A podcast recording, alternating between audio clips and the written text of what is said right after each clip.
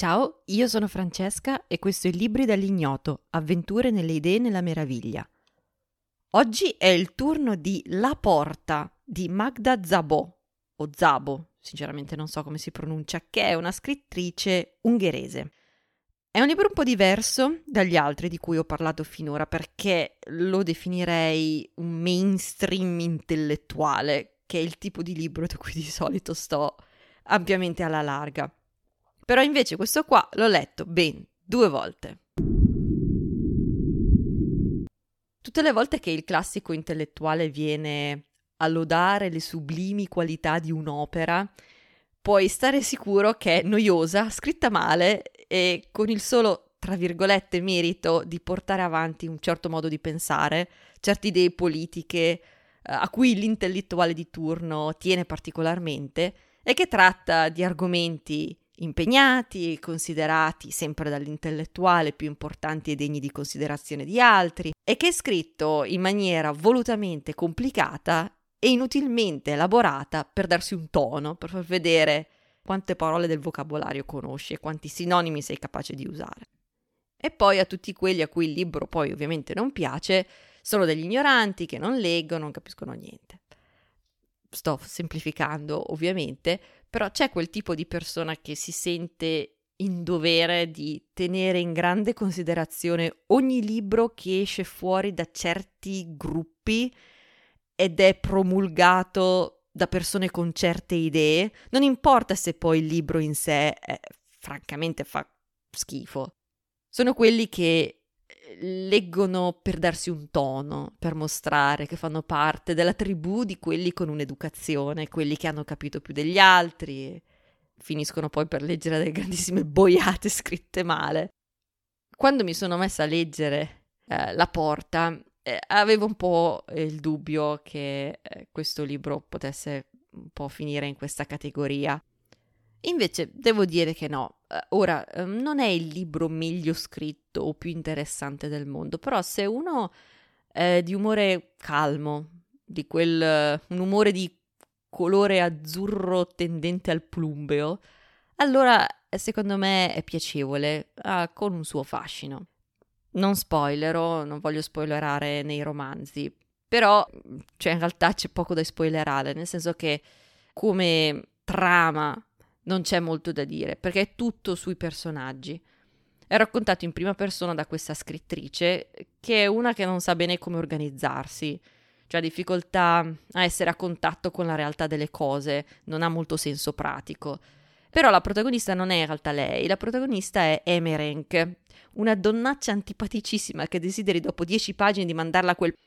No, eh, ecco, no, eh, Emerenc è la domestica, che segue regole molto rigide e apparentemente illogiche, che fanno andare di matto sia la scrittrice che il lettore, ma che ehm, lungo la storia si capisce perché esistono queste regole, perché lei si comporta così, perché ad esempio non lascia che nessuno, ma assolutamente nessuno, violi la sua porta, l'entrata di casa sua, persino fino a rifiutare ogni aiuto, anche quando evidentemente ne ha bisogno. E perché eh, rifiuta l'aiuto? Perché rifiuta in fondo un atto d'amore? Segue le sue regole inflessibili, che in realtà hanno un loro senso interno, ma che apparentemente non sembrano avere relazione con la realtà. Sembrano regole fatte per una realtà diversa, che non esiste più, ma una realtà che esisteva nel passato di Emerenc, e quelle regole dure, inflessibili, antipatiche, sono la struttura che lei ha costruito per sopravvivere a quella realtà.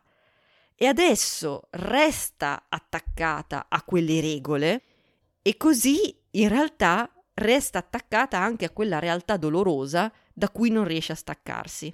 E questo ovviamente crea rapporti difficili con uh, altre persone intorno a lei. Se uno va oltre il fatto che vorrebbe mandarla a quel paese, la vecchiaccia, è in realtà un personaggio molto interessante. E la storia è tutta lì, dentro i personaggi. È interessante per questo, per la parte emotiva che è molto profonda ed elaborata. Il libro va letto per questo, non per la trama, che praticamente non esiste. Certo non esiste se uno lo paragona a robe come il Trono di Spade o Harry Potter, insomma. Per darne un'idea, leggo una, una parte, sono un paio di pagine, più o meno verso la metà del libro. La vecchia combatteva la Chiesa con un ardore degno del sedicesimo secolo. Non solo i sacerdoti, ma anche Dio e tutti i personaggi della Bibbia, con la sola eccezione di San Giuseppe, che teneva in grande considerazione in virtù della sua professione, perché il padre di Emerenc era stato un carpentiere.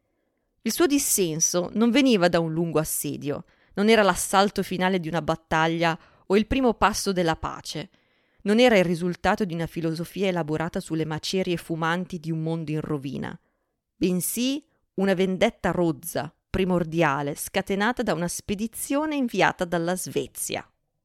I fedeli della comunità di Emerenc avevano ricevuto dei pacchi regalo da una chiesa scandinava ed Emerenc fino a quel punto non aveva mai svelato la propria religione. Non la si vedeva al tempio perché era sempre impegnata con il lavoro, soprattutto nei primi tempi, quando prendeva in continuazione biancheria da lavare e faceva la maggior parte del suo bucato di domenica. Mentre gli altri si recavano al tempio, lei accendeva il fuoco sotto il piccolo calderone e sfregava i panni con il sapone.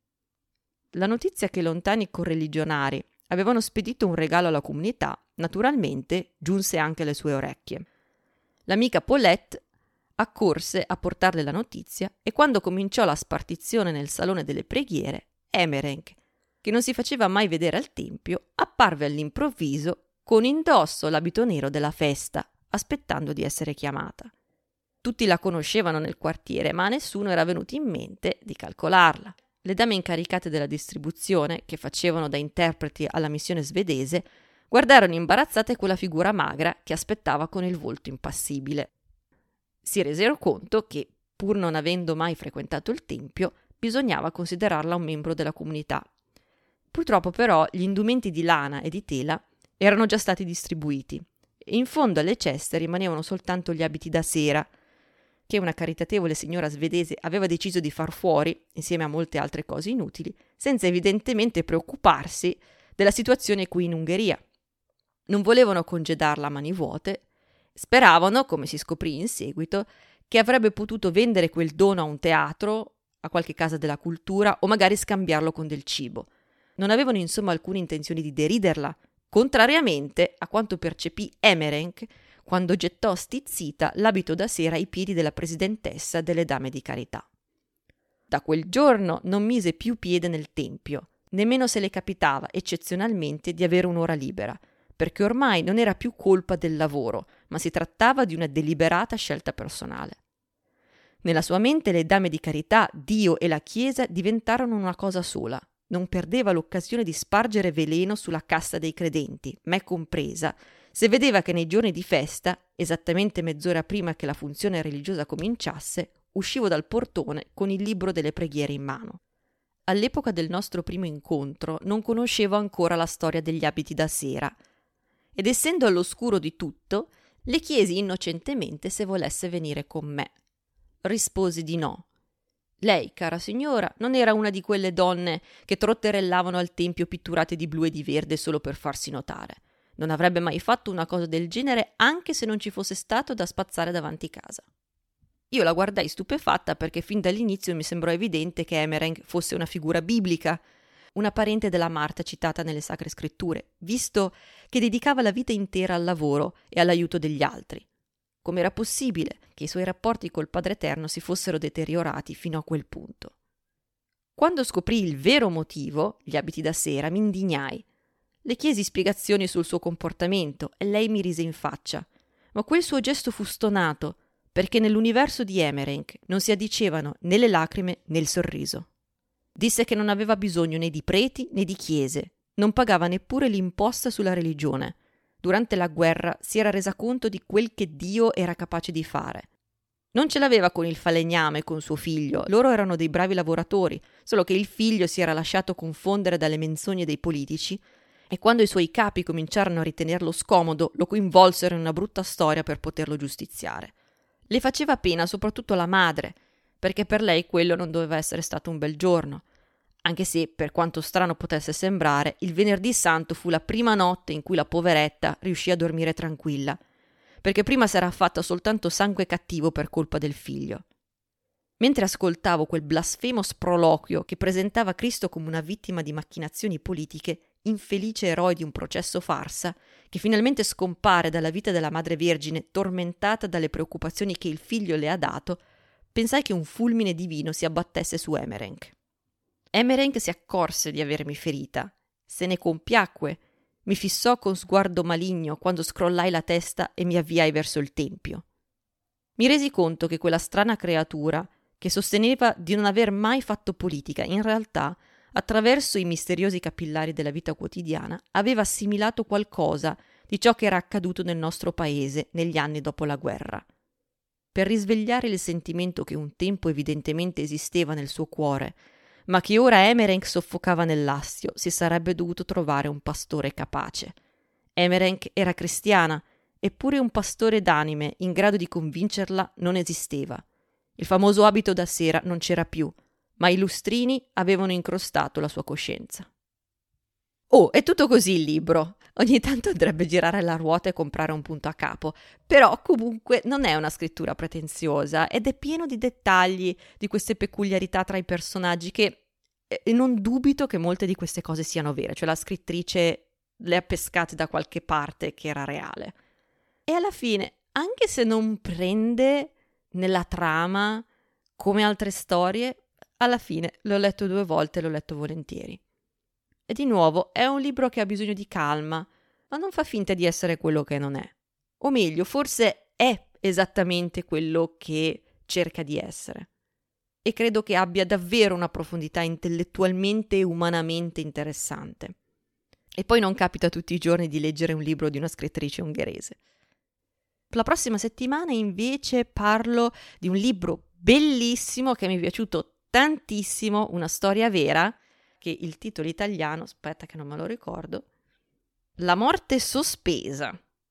Iscriviti al podcast, io sono Francesca, questo è Libri dall'ignoto, e ci sentiamo la prossima volta, grazie per aver ascoltato, ciao!